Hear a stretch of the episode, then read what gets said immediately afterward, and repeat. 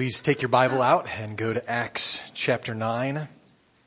As you're turning there, I'll just point your direct, uh, your attention to the screen again. The reason why we've got a picture of an iceberg here is because what happens in the book of Acts is just the tip of the iceberg.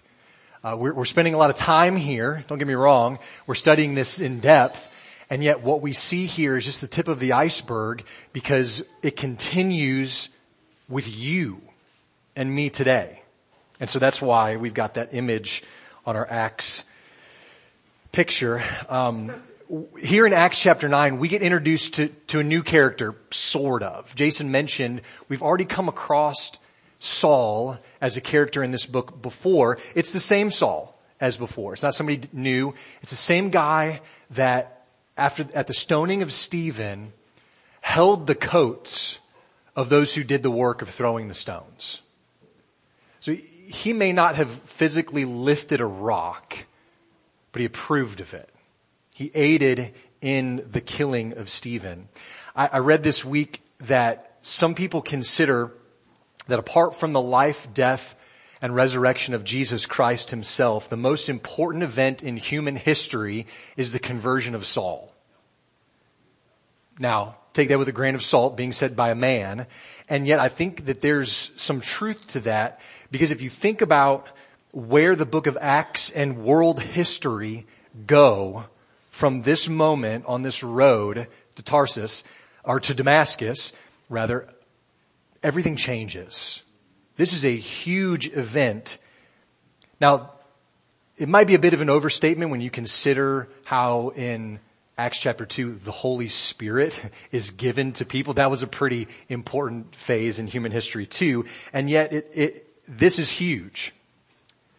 So think back to the last time that we heard about Saul. Actually, you can look back at Acts chapter 8, the very beginning. The first three verses, I actually want to read those this is where we left Saul before Philip goes to preach to the Ethiopian. Verse 1 of chapter 8, and Saul approved of his execution. They're talking about Stephen. And there arose on that day a great persecution against the church in Jerusalem. And they were all scattered throughout the regions of, of Judea and Samaria, except the apostles. Devout men buried Stephen and made great lamentation over him. Verse 3, but Saul was ravaging the church and entering house after house, he dragged off men and women and committed them to prison. That's, that's Saul. That's what he was doing. That's what he was up to. That was his perspective on Christianity. He approved of Stephen's stoning, but he also led this new wave of persecution against Christians. Uh, you can see there he was he was, he was busting down doors to people's private residences and dragging believing men and women off to prison. Just let that sink in for a second. We don't, by God's grace and only His grace are, are we not seeing that in our country. And hope we won't. But it's happening in other parts of the world. This sort of persecution is happening. Let, so just let that sink in for a moment. But also recall with me that before Stephen was stoned, what did Saul hear? He heard his speech about the Savior, didn't he? I think this, this should be a reminder to us that when we trust the sufficiency of God's Word and the message of the gospel, we, we ought to have faith that even though it may not look in the moment like anything changes, it's not for nothing. God's work is still happening. We talked about this last week from Isaiah's words in chapter 55 of, of, Isaiah, that God's word never returns void. It always accomplishes everything that God purposes for it. So we believe in the sufficiency of scripture. When you go out, when Christians go out and preach the word of God faithfully, we don't have to wonder or worry if it's working. we know that it's working because God promises that it does, that it is. Uh, surely Stephen believed that, or he would not have done what he did. Because I don't think any of us would look at the story and say, well, when Stephen was preaching, he thought maybe he was going to get out of it. that they were going to let him go. I think when Stephen was preaching the truth, he knew exactly what was happening. I think he knew that was, those were his last moments. But we've seen how the Spirit works through the Word in those who are, obe- who are obedient to Him. We saw that pretty clearly, I hope, in the story of Philip, in the story of the Ethiopian, how the divinely synchronized events of both of their lives led them to that hot and dusty road in the middle of the desert. And as we read the first 18 verses of Acts chapter 9 this morning, I think we're going to see another obvious divine intervention. And so the first verses of Acts 9 pick up what we just read at the beginning of Acts uh, 8 verse 3. Saul is still breathing murderous threats against the people of God. And I just want to point out before we read here, Saul is just not, he's, he's, it's not like he's just mildly irritated at what's going on with the message of Christ and the, the, this salvation message. He's not just like slightly annoyed at what Christians are doing here. He hated it. He 100% opposed the teaching of Jesus as the risen Messiah. He was saying, by his actions and by his words, he was saying, this has to stop.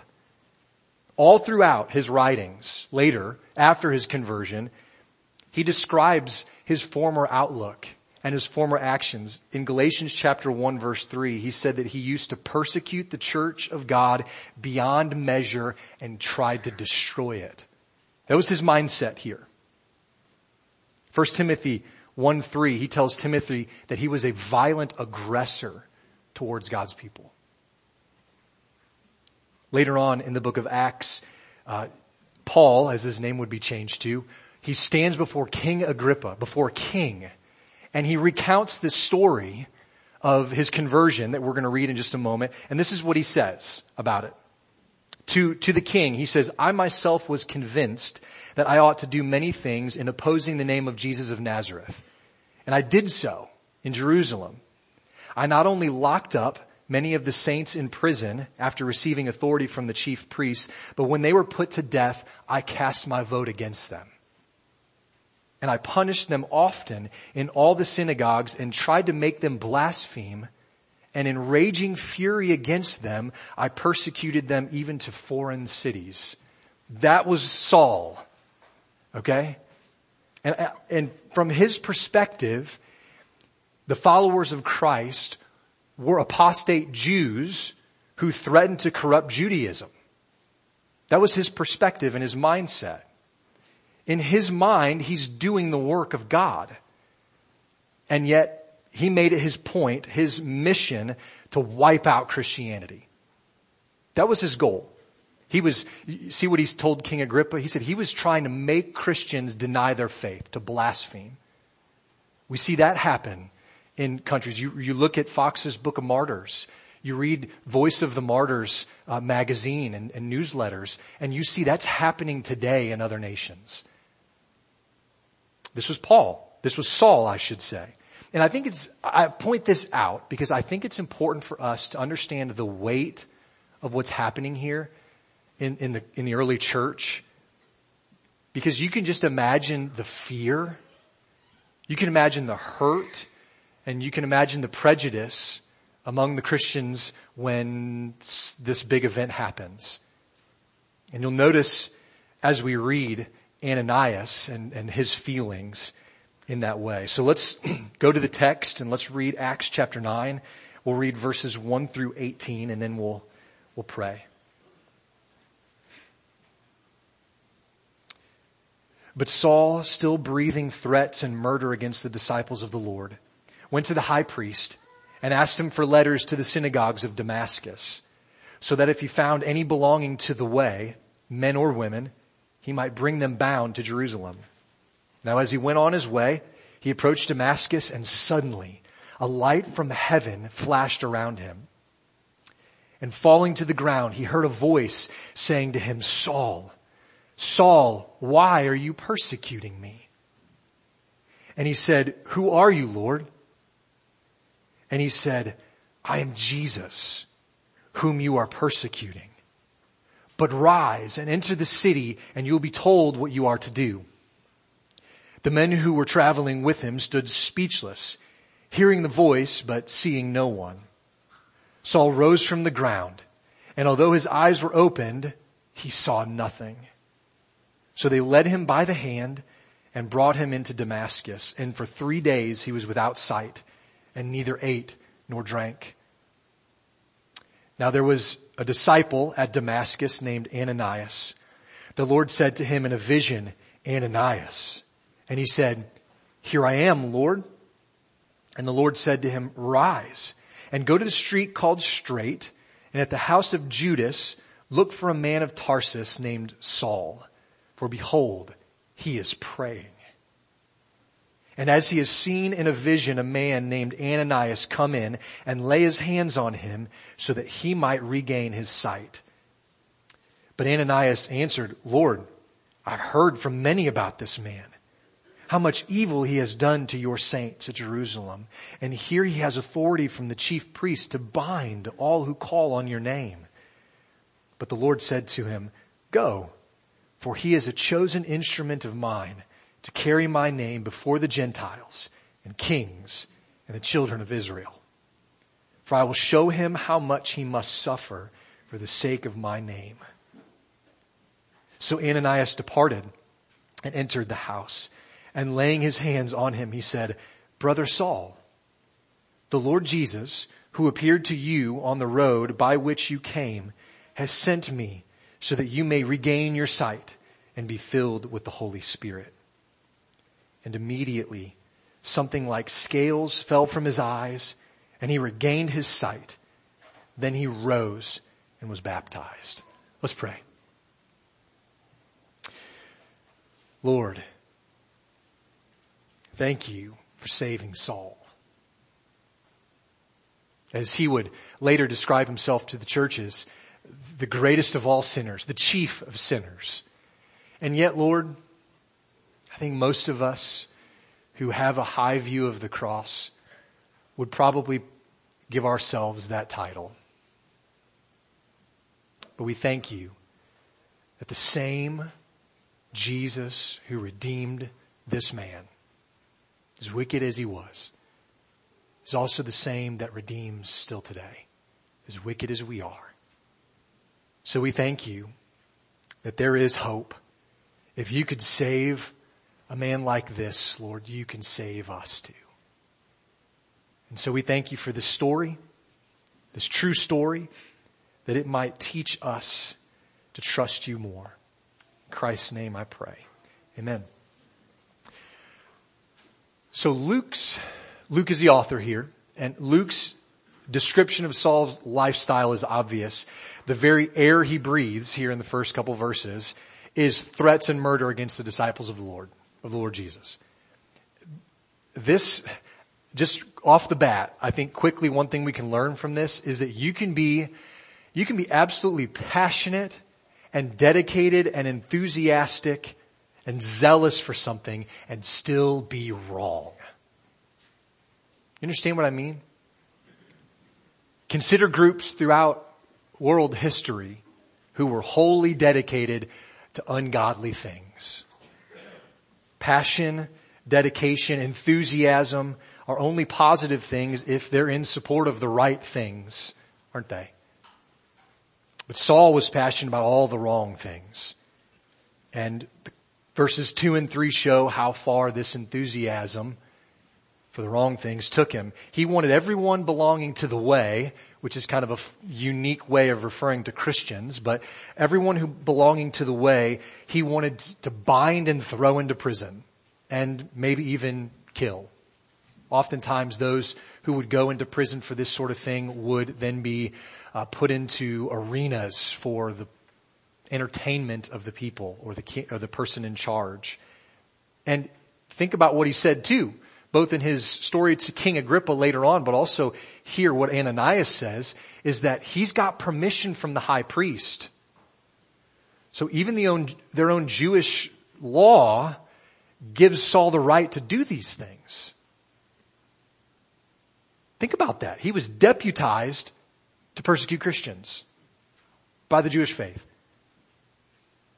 The man who was once so zealous for all the wrong things though, would later instruct Titus in chapter 2 verse 14 of Titus to be zealous for good works. Passion for Christ is needed so long as that's what it is.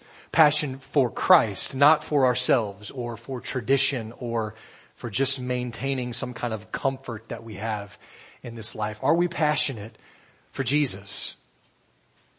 Guys, we need the discernment and boldness of the Spirit to know right from wrong and to do it, even if it goes against the grain of culture. Because there's a lot of grain to be going against right now. And if we ever, or should I say, if we never feel the need to resist the flow of the culture around us, we probably need to reevaluate who we're listening to and how we're living our lives. But right in the middle of this passionate pursuit of Saul for all the wrong things, what happens? God shows up. God intervenes. A light, he says, from heaven flashed around them, knocked him to the ground, and then Jesus speaks audibly to him. The glorified Christ speaks audibly to Saul, and he says, Saul, Saul, why do you persecute me? The rest of the traveling party, Saul, uh, Saul says, they, they heard a voice, but they didn't understand what it was saying. They didn't see anyone speaking, and so they were likely very, very confused.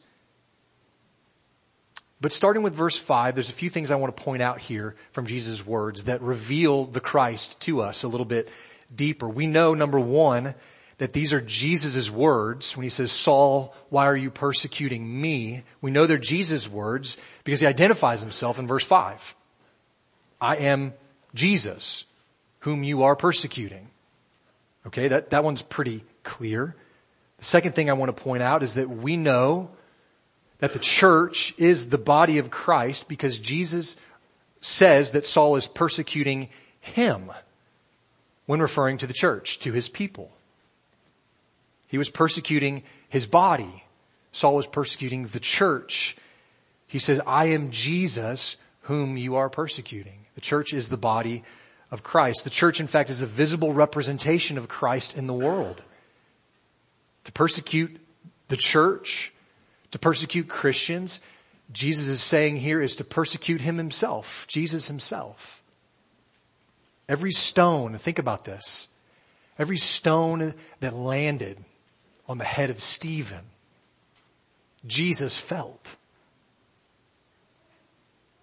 Believers, you and I though, are in a new covenant with Jesus. And as such, we are one with Christ and are now identified with Him. And that's what Jesus is saying. The church is His body. We are identified with Christ. Paul goes on later to say that he, Jesus was the firstborn of many brethren. And I, I wonder, I wonder if this is why later, after Saul is converted and he is uh, studied in the scriptures and in his faith and he's writing to the churches, I do wonder if this is why one of his favorite metaphors for the church is the body of Christ. Because he was so impacted by this event in his life where Jesus says, you're persecuting me. Saul's mentor, remember his name? Gamaliel is mentioned back in Acts chapter 5.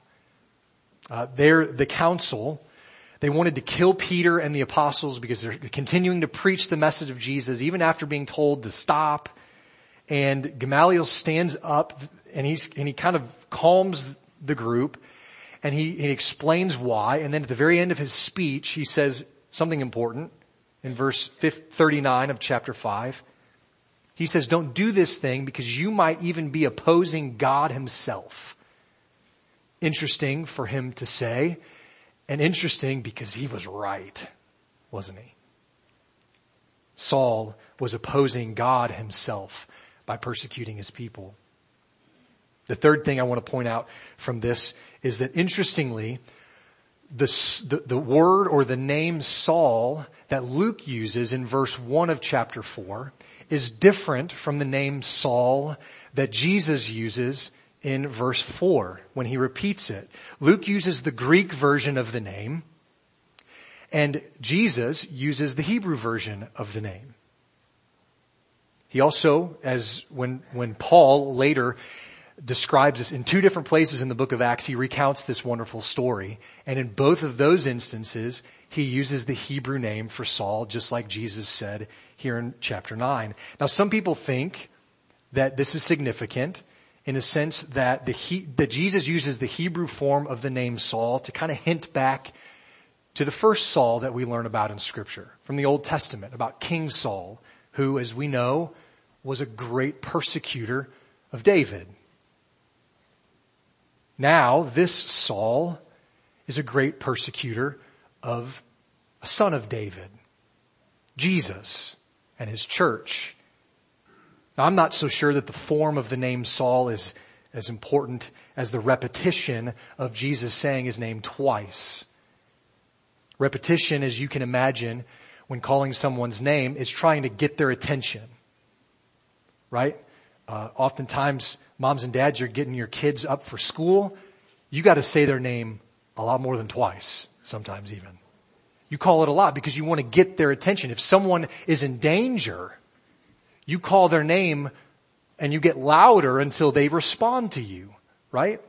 And so here Jesus says, Saul, Saul, why are you persecuting me? He's getting his attention and you better believe he got his attention.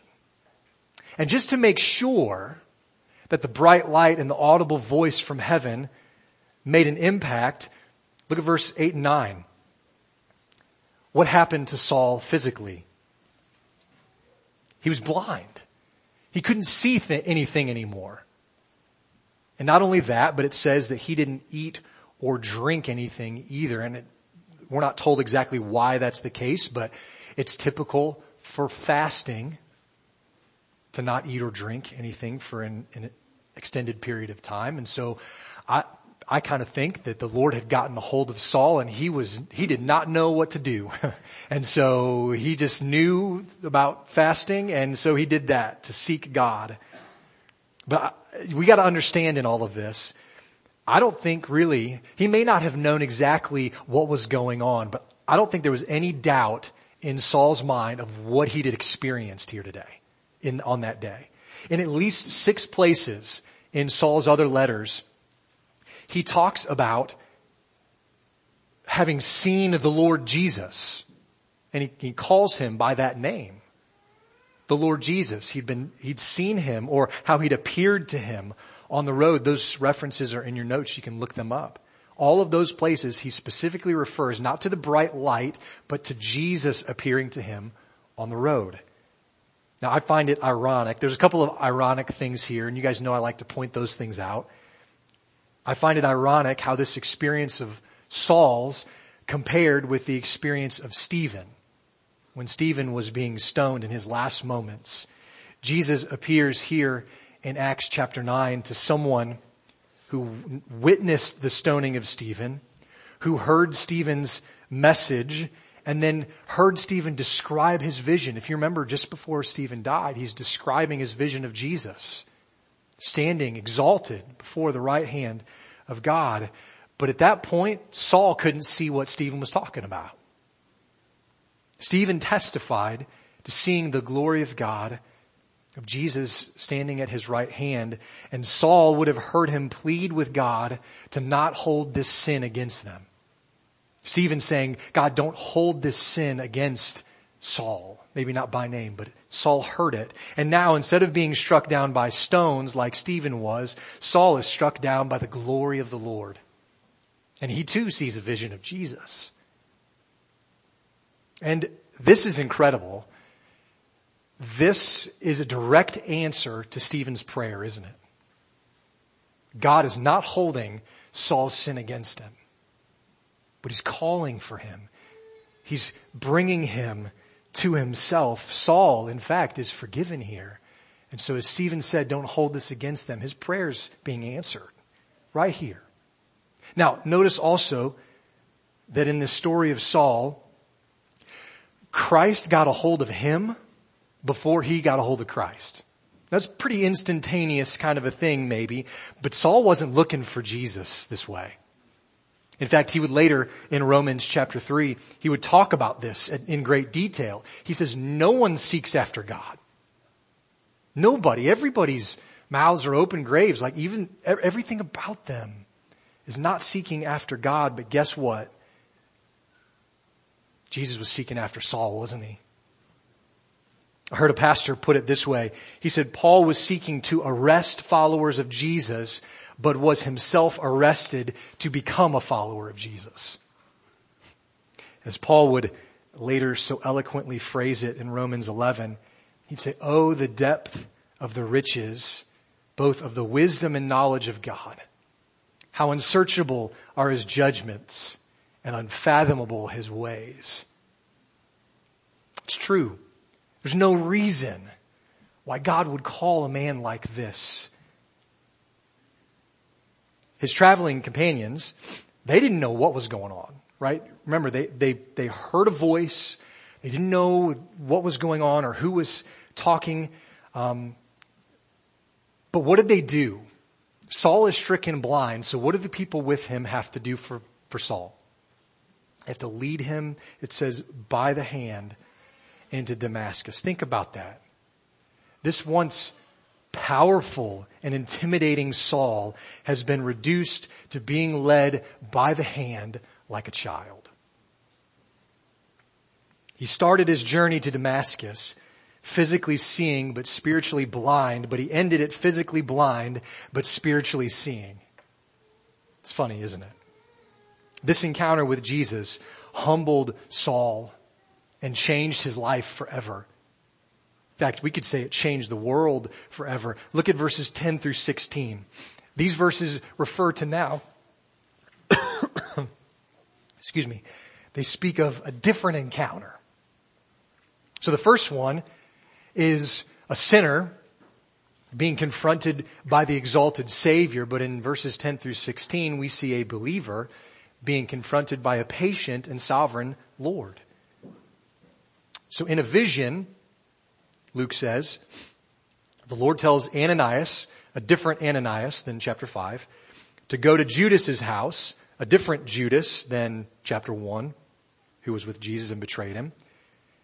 And he tells him to go to Judas's house on Straight Street, and there he's going to meet a man named Saul, who was of Tarsus.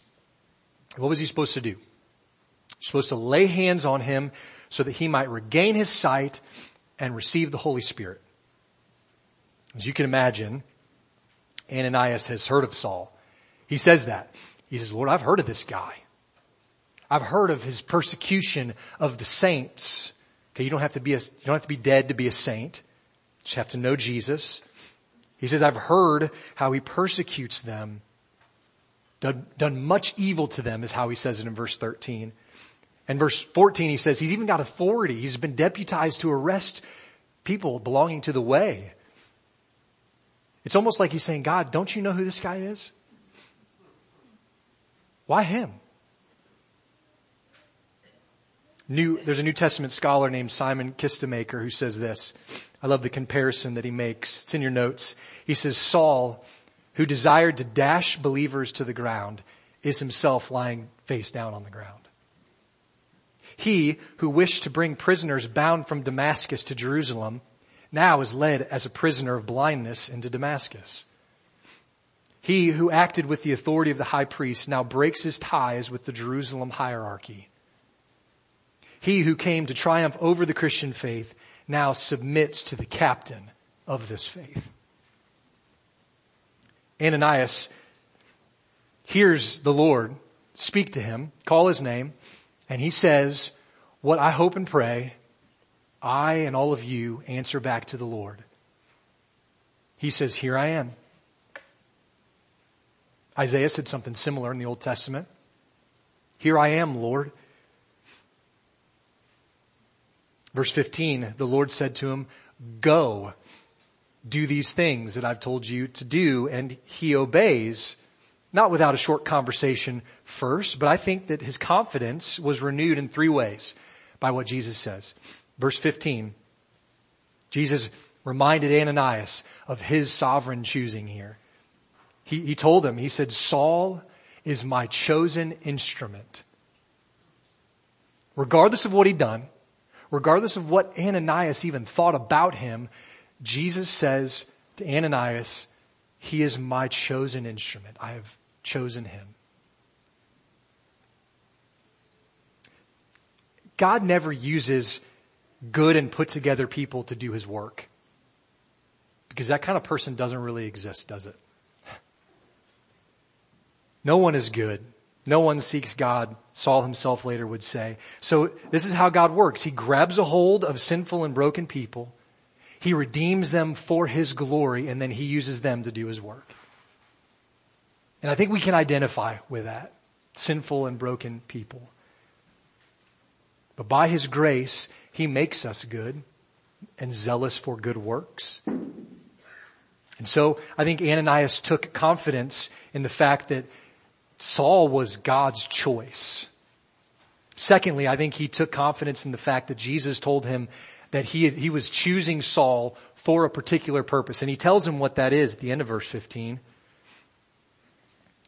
He, he basically tells him, he says, look, I'm going to save Paul not only from something, but I'm going to save him for something. And brothers and sisters, he does the same thing with you and me. He's not just saving you from something. He's saving you for something. For His purpose. Because you too are His chosen instrument of bringing the gospel to the ends of the earth is what the call is in Acts 1-8. Saul would be the one, Jesus tells Ananias, to carry his name before the Gentiles, before kings, and before his Jewish brethren, the children of Israel. This was not Saul's will. This was not Ananias' will. This was God's will for Saul. A plan that no one involved in this scenario of events would ever have chosen, right? No one would have. Saul wouldn't have, Ananias wouldn't have, but God did. And I think Ananias took confidence from that, that this was God's purpose and plan. The third thing is in verse 16. Jesus assured Ananias that he would be going with Saul. Not Ananias, but that he would. Jesus would be going with him. He tells him that Saul would learn suffering for his name's sake. And I think in, I think verse 17 reveals that Ananias understands that Saul, he was going to be given the same spirit that he had. Because he says, going to regain, going to regain his sight and be given the Holy Spirit. This is pretty incredible to me. Not only did Ananias have to come to grips with the fiercest persecutor of Christians in that day and age, being chosen by God, but that this man would take the message of salvation to, to those outside the Jewish faith and religion. These are, these are hard things to come to grips with quickly, but it's all right there in Jesus' words to him. And verse 17 tells us that Ananias went and did it. He was obedient. But why would God choose Saul? You think that's what Ananias was asking? But God, why him? He's done so much evil to your saints. Surely there are better options than a violent persecutor of your people, Lord. Are you sure? And yet, God knew what he was doing, didn't he? Now think about the qualifications. I think this plays into, and Ananias didn't know all of these right up front, because he didn't know Saul the way that we know Saul. These are in your notes too. Look at these qualifications, if you will, that prepared Saul for the work that God had chosen him to do. He knew the Jewish culture and the Jewish language well. This is, this comes across in all of his writings to the churches. He was not a fool. He was well versed in writing and reading in the Jewish culture and language. He was trained and skilled in Jewish theology as well. Guys, he knew the word. He didn't make all the connections that were necessary to be a part of the way that he calls it, but he knew scripture. Because he was raised in Tarsus, he was well acquainted with Greek culture and all of its philosophies. And you see that when he goes to uh, some of the other locations, Mars Hill and that sort of thing. Because he was capable in secular trade, he was also able to support himself. And so he was able to go on some of these missionary journeys. He also possessed all the privileges of a Roman citizen. That comes into play later when he's thrown in prison and begun to be tortured. That comes into big, big time play. But all of these things prepare Saul for the work that God was calling him to do. He didn't know it all in that moment, but God did, and he was his chosen instrument indeed. So Jesus in this conversation tells Ananias everything he needs to know. Look at the, look at these verses with me. He tells Ananias where exactly to go, to whom exactly he was to go to, when he was supposed to go, why he was going, and even what he was supposed to do when he found him. He laid it all out there for him. Just like God had been preparing Philip and the Ethiopian man for their encounter, God is preparing Ananias and Saul for their encounter. Saul was God's man for the job. He just wasn't quite sure of it yet. But look at verse 17. He was about to. And I think it's fitting here that the first thing that Saul experiences as a changed person is the love of the body of Christ. The love of the church. The very people he had spent probably years hunting down are the ones that give him love. He goes to a disciple's house and Ananias what does he refer to him as? Brother Saul. Another interesting thing. The disciples that God uses here are names which were sort of tainted in biblical literature and history, weren't they? Judas and Saul. Saul, the king in the Old Testament who hunted David down time after time. Judas who betrayed the Savior. And now people with their namesake are some of the first to be a part of what God is doing out to the Gentiles. God uses these men in a redeeming way. I think that's interesting. And Saul is in Judas's house. And what does God, what does God tell Ananias that he's doing? He's praying. He's praying. Why is that significant? Remember who Saul was. A persecutor of Christians, yes, but he was steeped, as we just said, in Jewish culture, language, theology. Do you think this is the first time Saul ever prayed? I don't. He was a Pharisee. He says, a Pharisee of Pharisees. He had, he had built a habit of praying. He probably prayed more frequently than we do, if we're real honest. But I don't think he was ever praying with the right mindset before. This was different. And I think that's why it's pointed out. This was actual communication and communion with God. Before it was just going through the motions, doing what he had to do to be a Pharisee. But now his life has been changed and he's actually communing with God in prayer.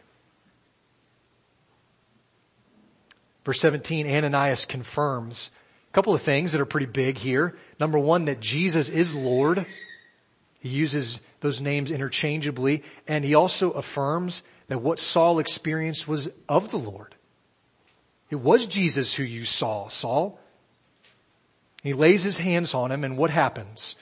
He regains his sight and he is filled with the Holy Spirit. And just like the Ethiopian man in the story before, the first thing he does is he gets up and he goes and is baptized.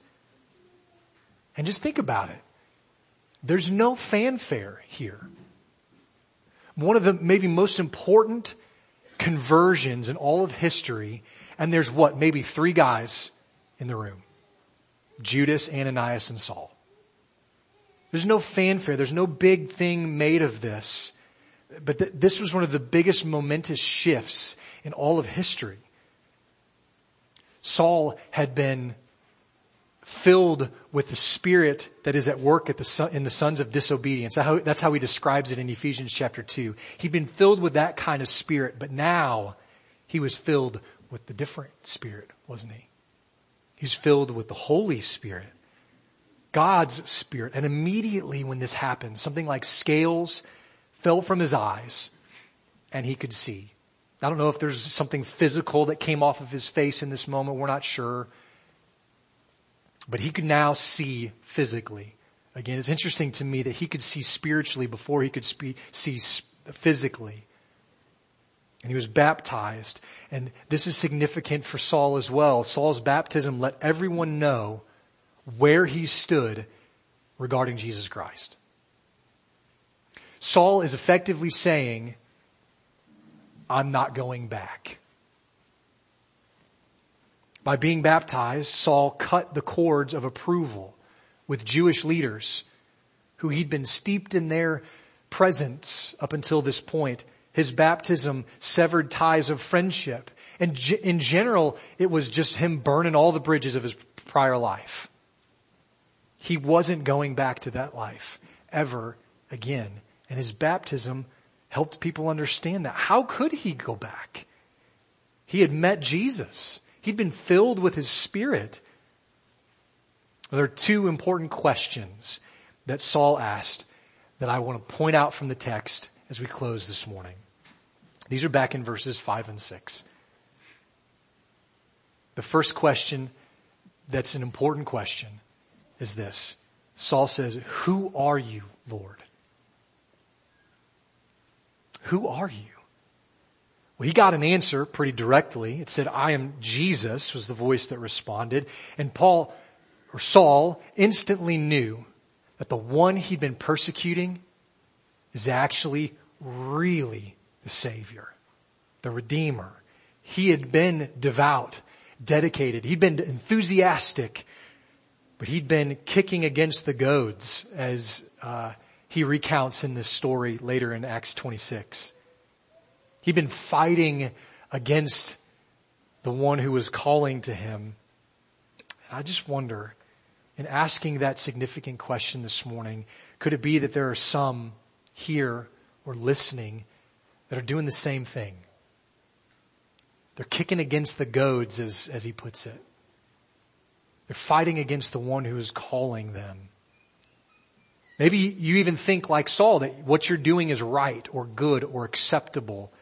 But when you compare it to the scripture, you realize maybe you've missed the mark.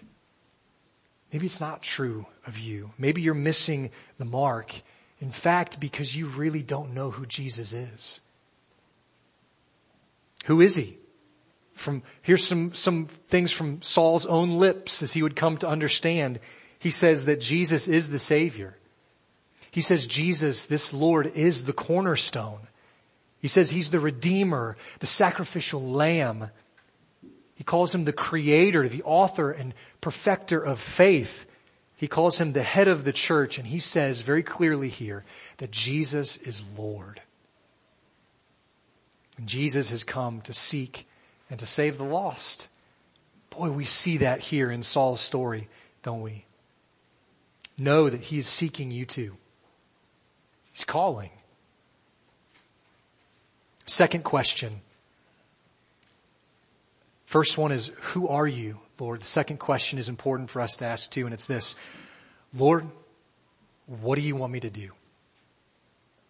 Now I realize that's a simple question. There's nothing profound in either of these questions. But what's the, pri- the primary answer to this? Lord, what do you want me to do is, is simple as well. Turn to Him and believe in Him. This was Jesus' call to all of those whom he spoke to. Trust him, believe him, turn to him. You might have all of the use of your physical sight, but without Christ, your spiritual eyes are blind. And you need to be given sight. And that's the joy and the power of the gospel is that Jesus has come to give you sight, to open your eyes, and to give you life. When Saul asked this question, He said, Lord, what do you want me to do? I want us to understand. I want us to realize that he was giving up his right to himself when he asked it. It wasn't just this like, Lord, what do you want me to do so that I can get my sight back and go back to business? He knew. Lord, what do you want me to do? He was giving himself over to Jesus Christ, to the one whom he was persecuting. He was giving his life over to the Savior. It's good that you trust Jesus, a Savior. It's necessary that you settle the issue of who he really is.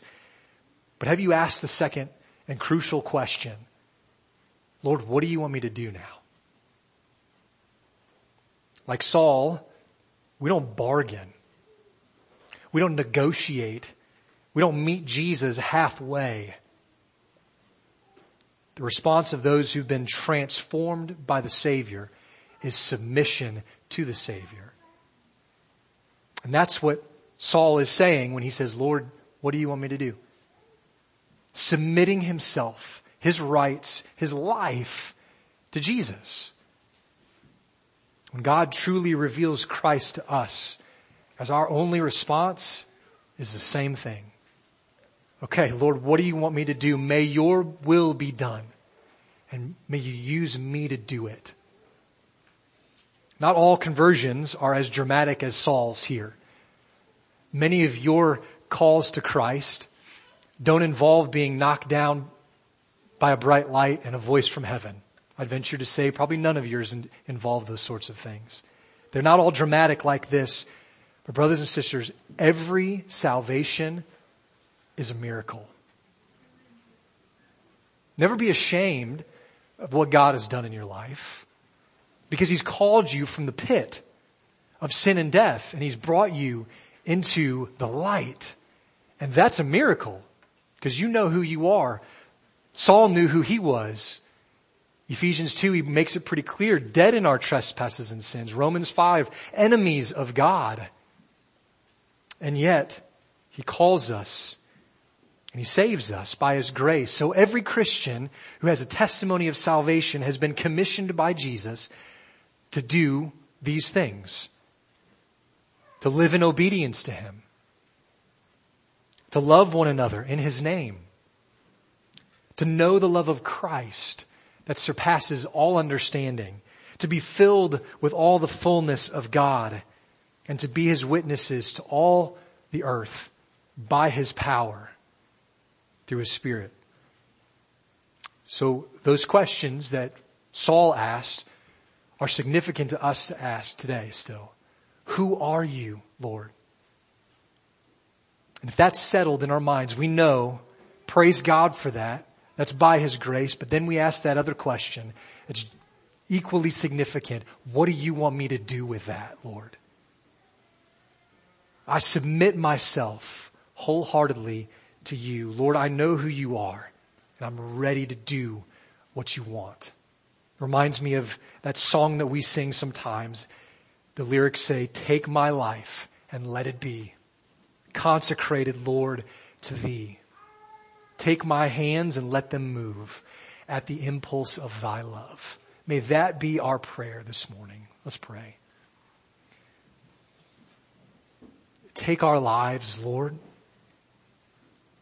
Let them be consecrated, given over wholly to your will. Lord, you have called us like you have called Saul out of darkness and into your glorious light. You've called us not only from something, you've called us to something. To your church, to your people. Lord, may we never think that we can do this Christianity thing on our own. Because you've not called us to do that. You've called us to a body, to a people. And so Lord, may we be dedicated to your call in our life. May we then ask that other question, Lord, what do you want us to do? And Lord, I, am confident by your word and by your spirit that you'll answer us. In those ways, Lord, you will answer us and give us definitive work to do. May, may we be listening. May we have ears to hear what you have to call us to, Lord. May we submit ourselves to your rule in our life more and more each day as a result of your spirit in us. Thank you for him. In Jesus' name we pray. Amen.